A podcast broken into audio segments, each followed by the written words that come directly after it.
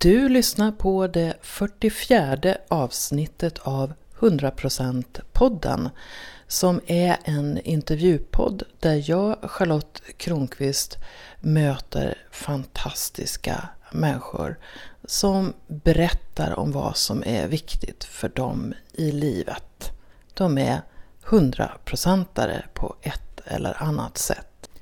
Och i det här avsnittet så möter du en modig man.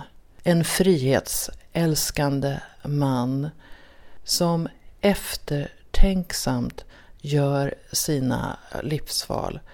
Som inte rusar fram. Men när han väl vet vad han vill, då är han som ett lokomotiv som går framåt. Och det tycks inte finnas någonting som kan stoppa energin i Patrik Olterman. Fram till för något år sedan så var han ansvarig för Frälsningsarmén i Malmö. Men på grund av sina livsval så är han inte där längre. Han fick helt enkelt sluta. Patrik och hans hustru Hanna har levt tillsammans i mer än 17 år. Och för några år sedan så började de känna att glöden i relationen saknades. Så vad skulle de kunna göra? Hur skulle de kunna bli mer fria i förhållande till varandra? Hur skulle de kunna få tillbaks glöden? Vad skulle hända om de släppte in andra kärlekspartners i sina liv? Möt Patrik Olterman i ett samtal som vi genomförde hemma hos honom en het dag i slutet av maj 2016. Jag sitter med Patrik Olterman på Stora Trädgårdsgatan i Malmö en försommardag 2016. Tack för att jag får komma hit. Tack för att du ville komma. Jag tycker det är fantastiskt trevligt att ha dig här.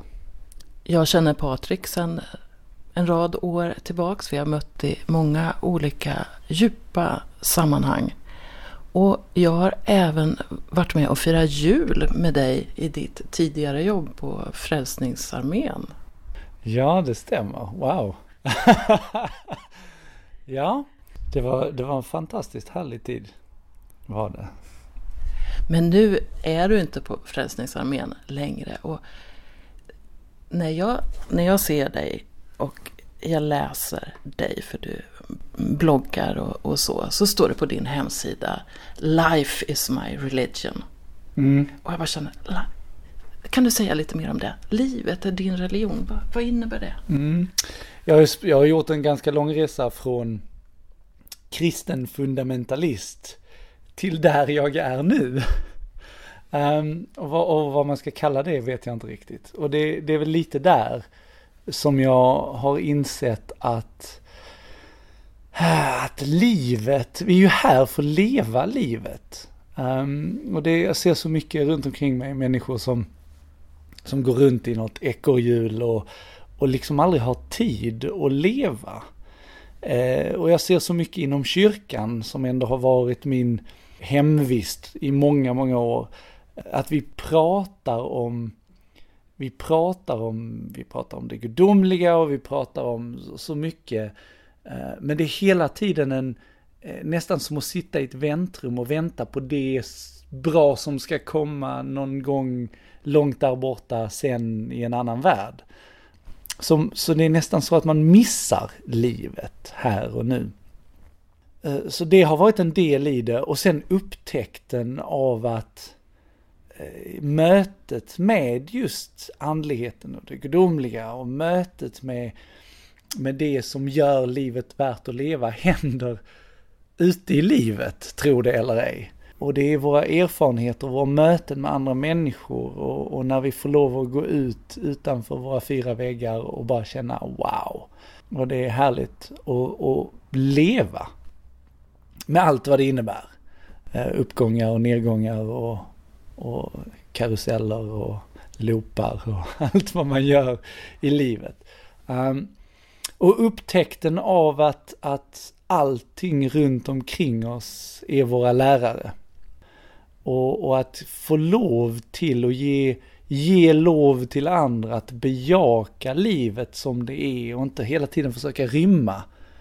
Och, och gå runt i någon slags evig olustkänsla eller, eller obekväm med det livet jag har, utan att kunna acceptera och bejaka det som är nu och ta in och känna och vad, vad har jag just nu som, som får mig att känna mig levande och vad har jag just nu som får mig att känna att jag att det spritter i kroppen och att jag, att jag verkligen njuter.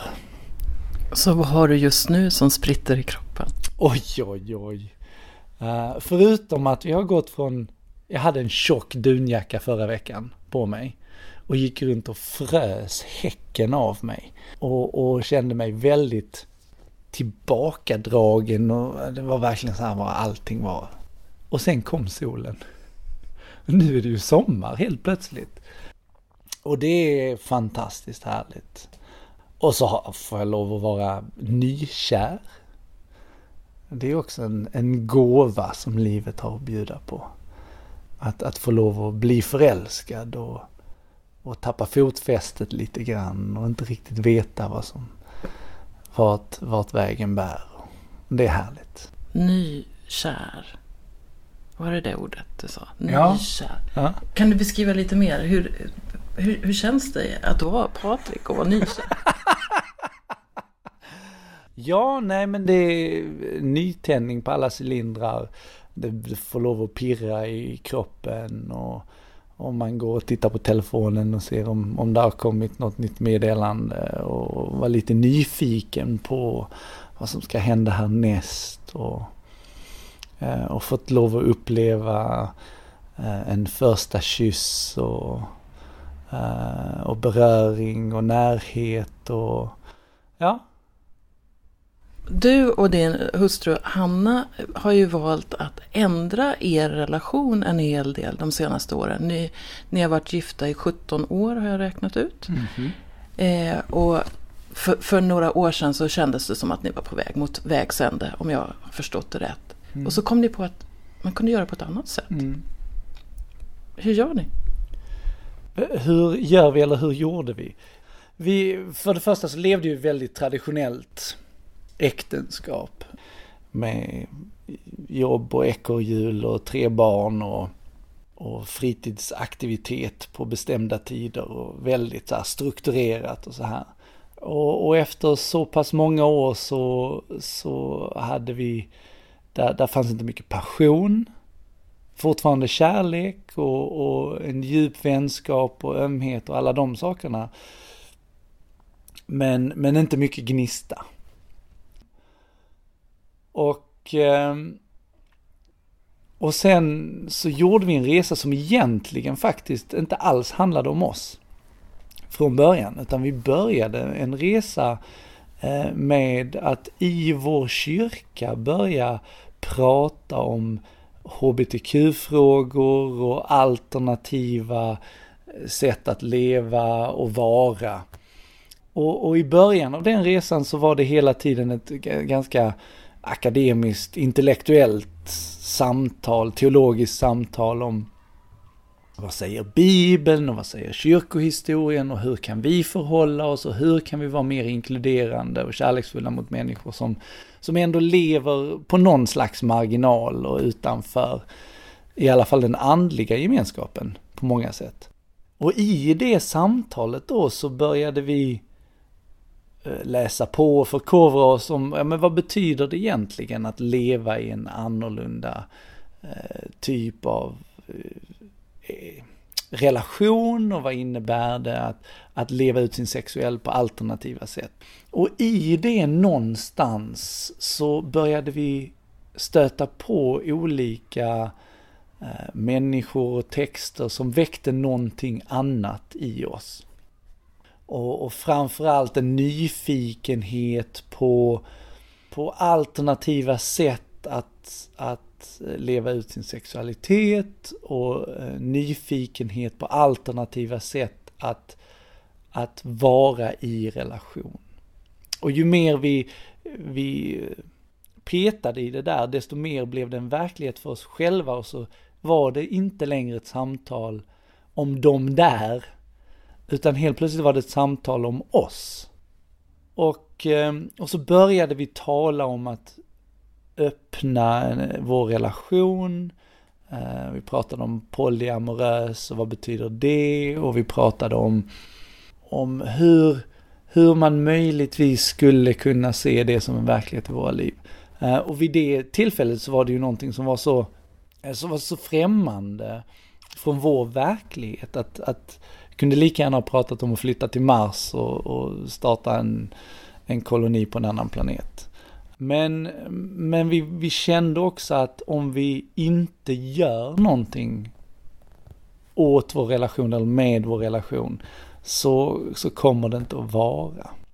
Så vi gjorde helt enkelt så att vi satte en tid måndag mellan 12 och 2 varje vecka som vi träffades på ett café och pratade inte om någonting annat än vår relation. I ett helt år. Och vi, då, då pratade vi om poly, vi pratade om sexualitet, vi pratade om våra längtan, våra rädslor.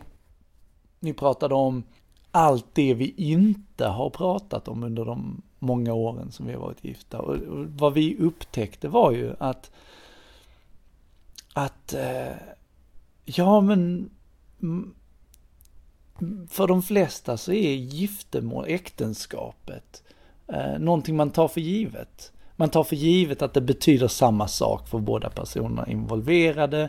Man tar för givet att alla vet vad det är och hur det funkar. Och så pratar man inte så mycket om det, utan man bara förutsätter att det ska fungera.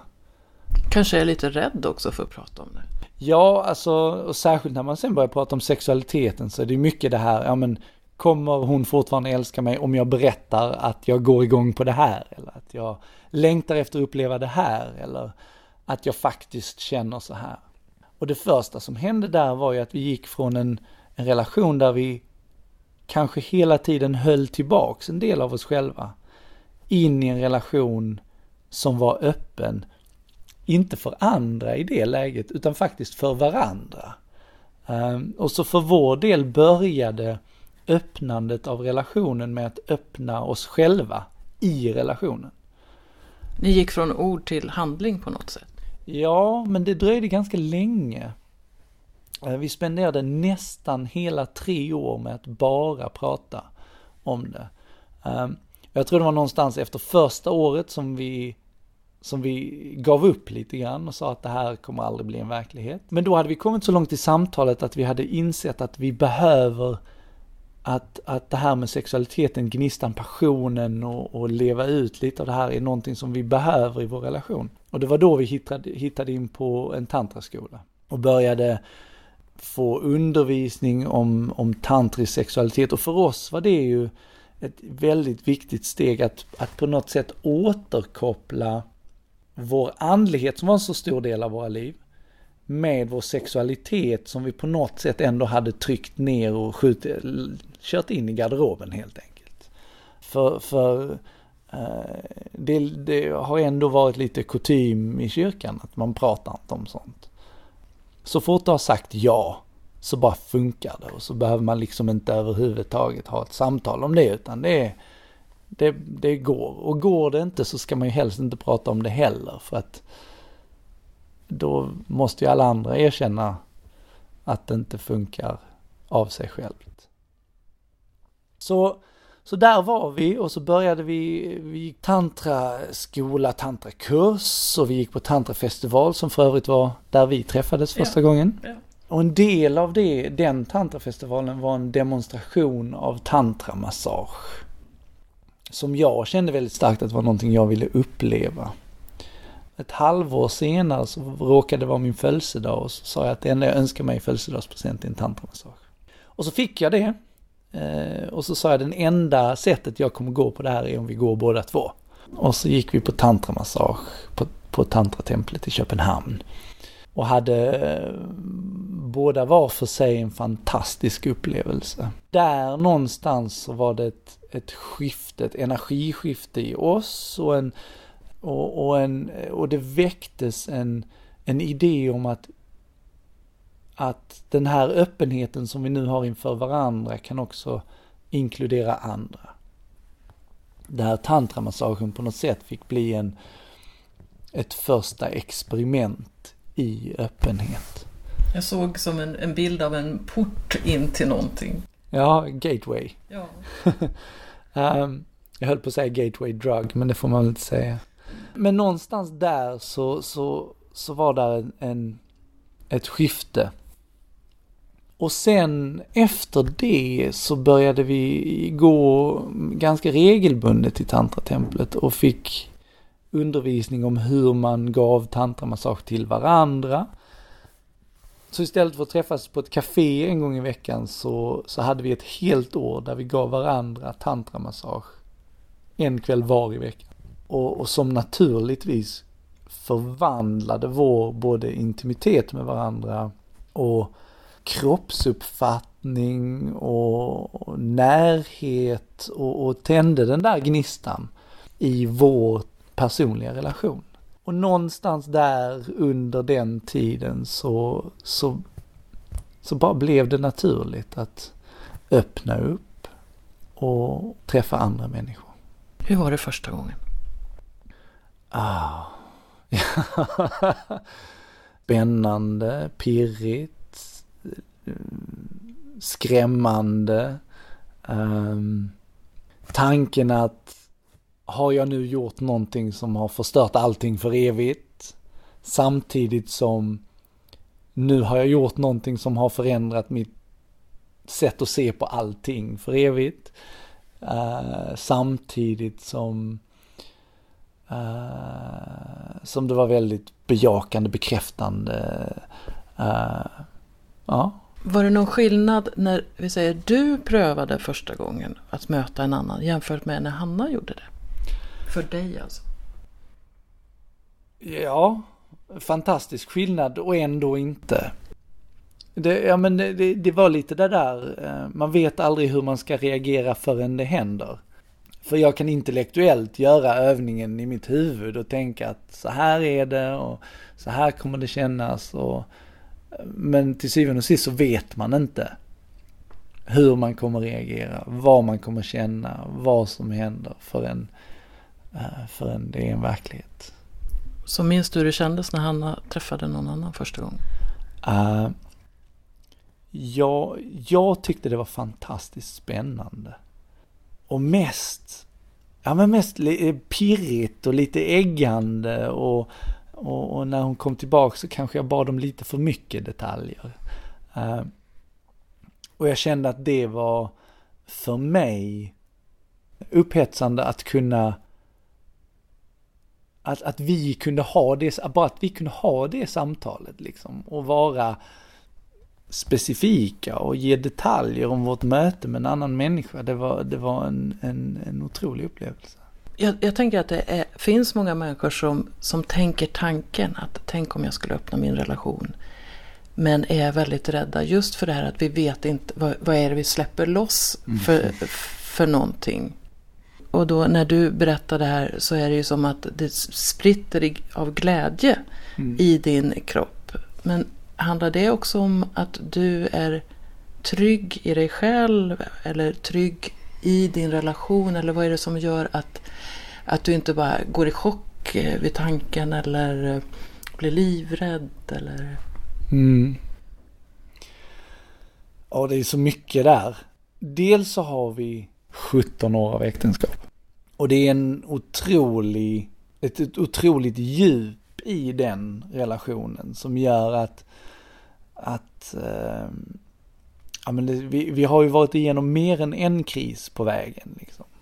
Och, och där finns ett förtroende för att vad som än kommer kan vi hantera det. Eh, så där, det är ju en faktor. Sen tror jag att den andra faktorn är att jag, alltså det här med possessivitet, jag vet inte ens hur man säger Ägande. Att äga en andra människa har, har aldrig varit någonting som jag har kunnat förlika mig med.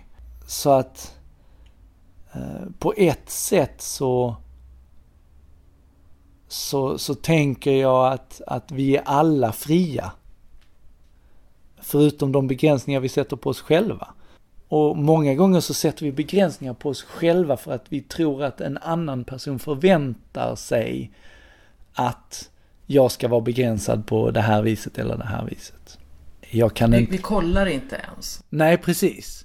Jag kan absolut inte vara intresserad av att smiska någon för att det skulle hon tycka var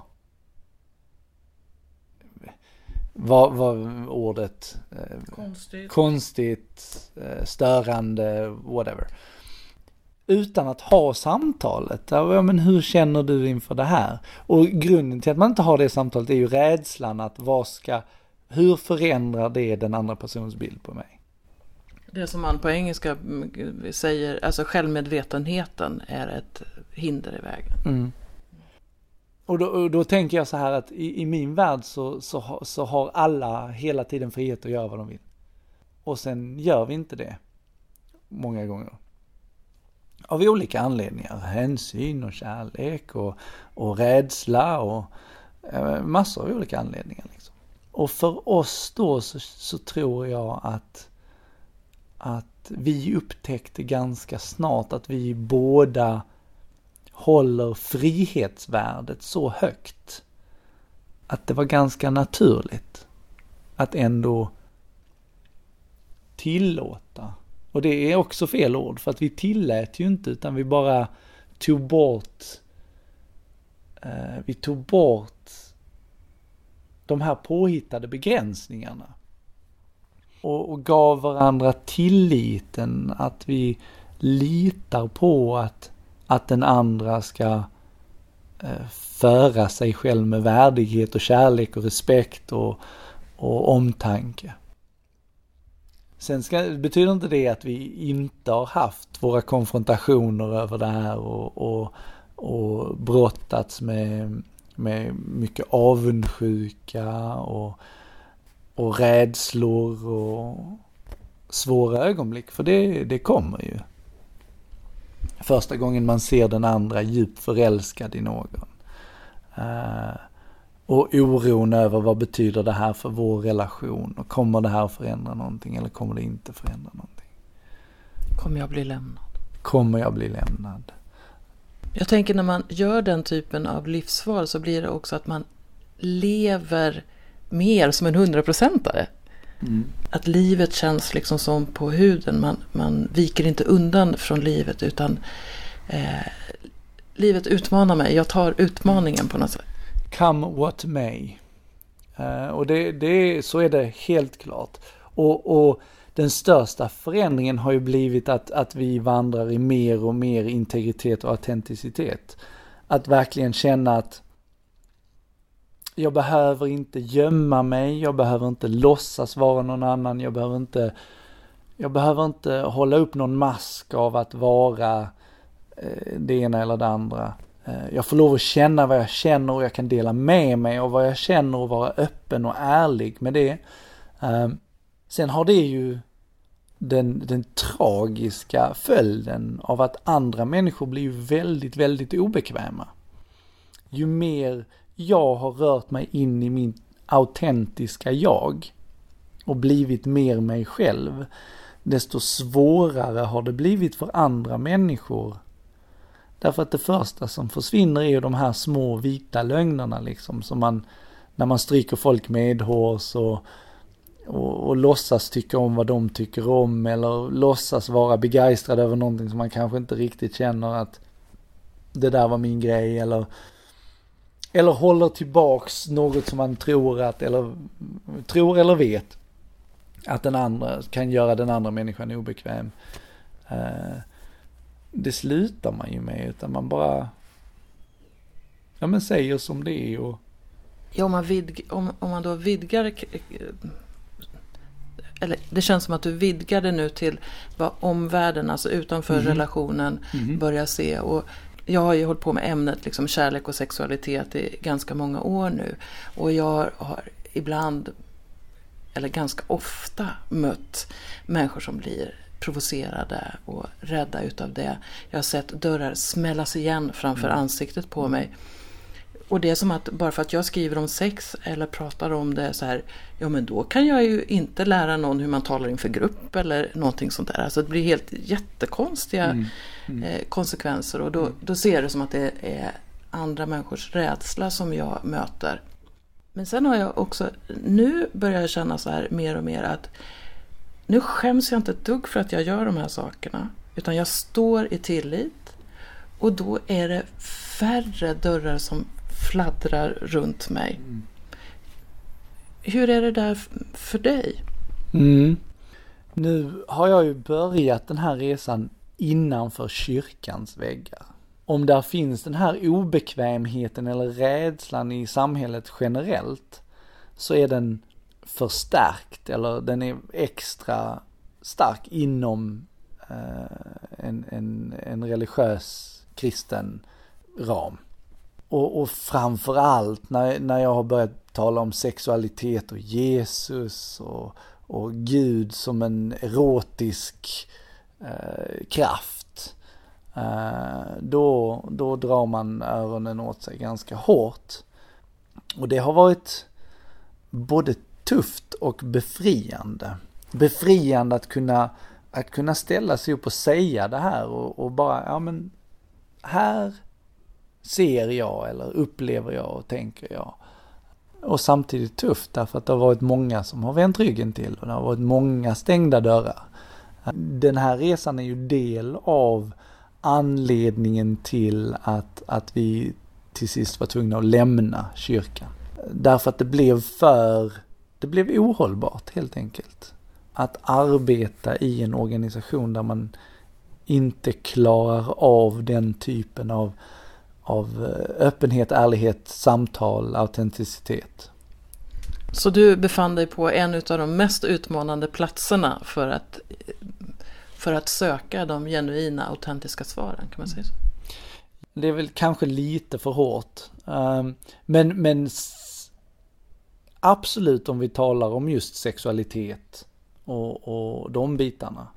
Men det här sanningssökandet eller sökandet efter ett mer autentiskt uttryck har ju också gett, eh, har också förändrat mitt sätt att se på min övriga tro och andlighet och teologi och så vidare. Och det, det har också stött på motstånd men, men inte på samma sätt och inte lika hårt. Finns det en rebell i dig? Ja. Det har det väl alltid funnits vår teologiska konferens som vi hade en gång om året kallade vi för Piratkyrkan. För att det handlade om att, att lämna etablissemanget och segla ut på vatten och deklarera sin egen sanning. Mm. Så, så absolut, men, men rebellen, rebellen i mig är nog inte för, för rebellens skull, eller, utan, utan det handlar om ett, om en längtan efter äkthet och sanning. En längtan efter eh, en, en sann upplevelse och, och ett djup som jag tror på något sätt att vi, eh, vi förnekar oss själva så länge vi på olika sätt spelar spel och har masker och, och så här. Du sa tidigare att ibland så låter vi bli att pröva eh, hur fria vi kan vara. Vi ställer inte ens frågan. Jag har också erfarenheter av att jag faktiskt har gjort det. Och fått nej mm. då. Och då får jag möta en annan persons rädsla. Mm. För att ta ett konkret exempel så levde jag i en relation eh, och, och frågade om, om jag kunde få möta andra. Och då sa min partner nej. Mm. Och då frågade jag varför. Nej, för du är min. Oj. Ja, eller hur? Man kan få smä- alltså, Så det, det finns ju många föreställningar bland människor att när, när man har gått in i en relation så plötsligt så blir det något så här att man äger varandra. Mm. jag har personligen aldrig förstått hur man kan äga just mm. den sexuella aspekten av någon. Man äger ju inte vad de jobbar med eller vad de äter eller någonting. Men just sexualiteten. Mm. Plötsligt så ska man mm. äga det. Och, och så kan man ju säga, ja men jag valde då att stanna. Mm. Och, och då förhålla mig till, mm. eh, till det. Men, men nu är jag i en ny situation så, så nu tycker jag att det, att det är väldigt spännande att säga Hur fri, hur mm. fri tillåter jag mig att mm. vara? Alltså jag har en känsla av att just det här med, med frihet är många så himla rädda för. Mm. Att man, jag använder ofta metaforen att, att många människor sitter i ett fängelse som de själva har skapat. Mm.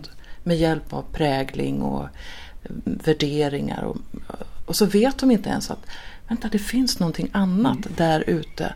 Och då behöver man här, hålla fast vid det här till, till varje pris. Det, det är fantastiskt. Det är fantastiskt intressant. Eh, och jag, tror, och jag tror att det är sant att friheten är en av de saker som vi är mest rädda för. Inte uttryckligen.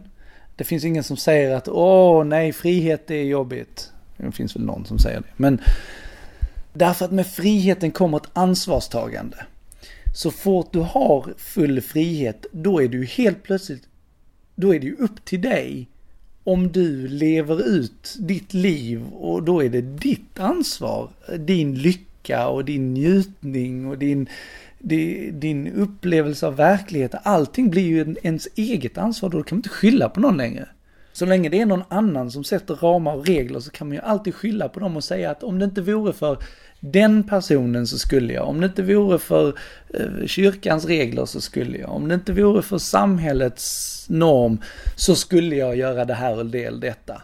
Om jag bara levde i ett friare samhälle eller ett friare äktenskap eller en friare religion så skulle jag kunna vara det här. Men nu kan jag inte det. Stackars mig. Och så stannar man kvar i det för att om man tog bort alla de här reglerna och, normerna och tankarna, och då helt plötsligt så skulle man ju vara tvungen att ta det ansvaret för sig själv, för sina val och, och har ingen att skylla på längre. Och det är nog skrämmande för många. Nu, nu väljer ju du att göra ett annat val. Du mm. väljer en frihet på många plan. Och jag gör också det. Och och vi ser människor runt oss som gör det också. Mm. Och jag upplever människor som inspireras av det också. Så ser du, ser du din resa i något sammanhang? Nu förstår jag inte vad du Nej, menar. Nej, jag menar så här att, tror du att det är så här att när, när några väljer ett mer fritt liv, kan det ge ringar på vattnet till, till fler mm. människor? Mm. Det tror jag absolut.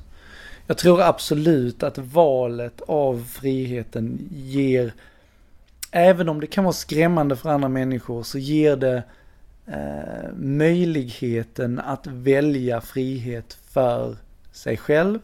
Och jag tror, jag tror att, att bara genom att, att välja autenticitet och frihet så ger man också andra människor en chans att se att det finns andra val att göra för mig var det en av de stora problemen att jag, jag såg ju inte att det fanns några andra val. Där fanns ingen i min omgivning som gjorde andra val. Um, och, och upptäckten av att, ja men oj, jag känner så här och det finns andra som också känner så här och som faktiskt lever på det här viset. Eh, det var ju en fantastisk upplevelse och förändrade ganska snabbt hur vi förhåller oss till andra och framförallt hur vi försöker i alla fall att inte begränsa andra människor med våra. Vi har ju också förutfattade meningar och idéer om hur saker och ting ska och inte ska vara. Men att då kunna vara så pass öppen att man, att man är tillåtande och bejakande även för de som väljer inte frihet för de som väljer att leva kvar i boxen. Ehm, och det är ju den stora utmaningen. Att möta någon som som boxar in och som, som har ett väldigt smalt synfält. Uh, och vara bejakande för deras val. Att inte döma andra människor för att de uh, för gör man det så är man ju tillbaks på ruta ett på något sätt. Precis. Då är det precis samma sak fast från andra hållet. Eh, och det fyller ingen funktion tänker jag och är inte, det är ju inte frihet. Då har vi bara skapat en ny box. Som ser annorlunda ut med lite regnbågsfärger och lite eh, ja men du vet. Så om vi tänker oss att en person lyssnar på det här samtalet och är rädd för friheten. Mm. Vad skulle kunna vara ett första litet steg som den personen skulle kunna ta? Jag tror att först, först någonstans så måste man bara tillåta sig själv att tänka. Att, att bara, att inte döma sig själv. För att man känner annorlunda eller tänker annorlunda eller har idéer om att det skulle vara annorlunda. Och sen så tycker jag att man ska, att man kan eh, kultivera nyfikenhet och, och tillåta sig själv att, att kanske inte, man måste inte gå ut och göra ett, två, tre och, och bli helt vild och galen utan man kan, väl, man kan väl tillåta sig att vara nyfiken. Och vad man upptäcker ganska snabbt när man börjar, när man börjar ta stegen ut, det är ju att vissa idéer och fantasier och tankar som man har var bäst som idéer, fantasier och tankar. Och inte alls vad man egentligen längtade efter eller ville ha. Och tillåta sig själv, och tillåta sig själv att veta att jag kan inte göra fel utan, utan det här är ju ett, en, en, en resa, en pilgrimsfärd ut i eh, icke kartlagt territorium. Och vi kommer gå vilse en gång, två gånger, tre gånger. Och det är okej. Okay. Och ibland upptäcker vi någonting fantastiskt där och ibland gör vi det inte och ibland inser vi bara att det var inte dit jag skulle. Och, och det är också en fantastiskt bra upptäckt. Så då får vi se när vi möts nästa gång på vår pilgrimsresa. Jag mm. gissar att våra vägar kommer att korsas många gånger. Mm. Tack Patrik. Tack. Vad är frihet för dig? Vad är det att ta ansvar för ditt liv? Finns det något som du ryggar för och låter bli att göra av något skäl? Jag hoppas att samtalet med Patrik Olteman har gett dina frihetskänslor luft under vingarna.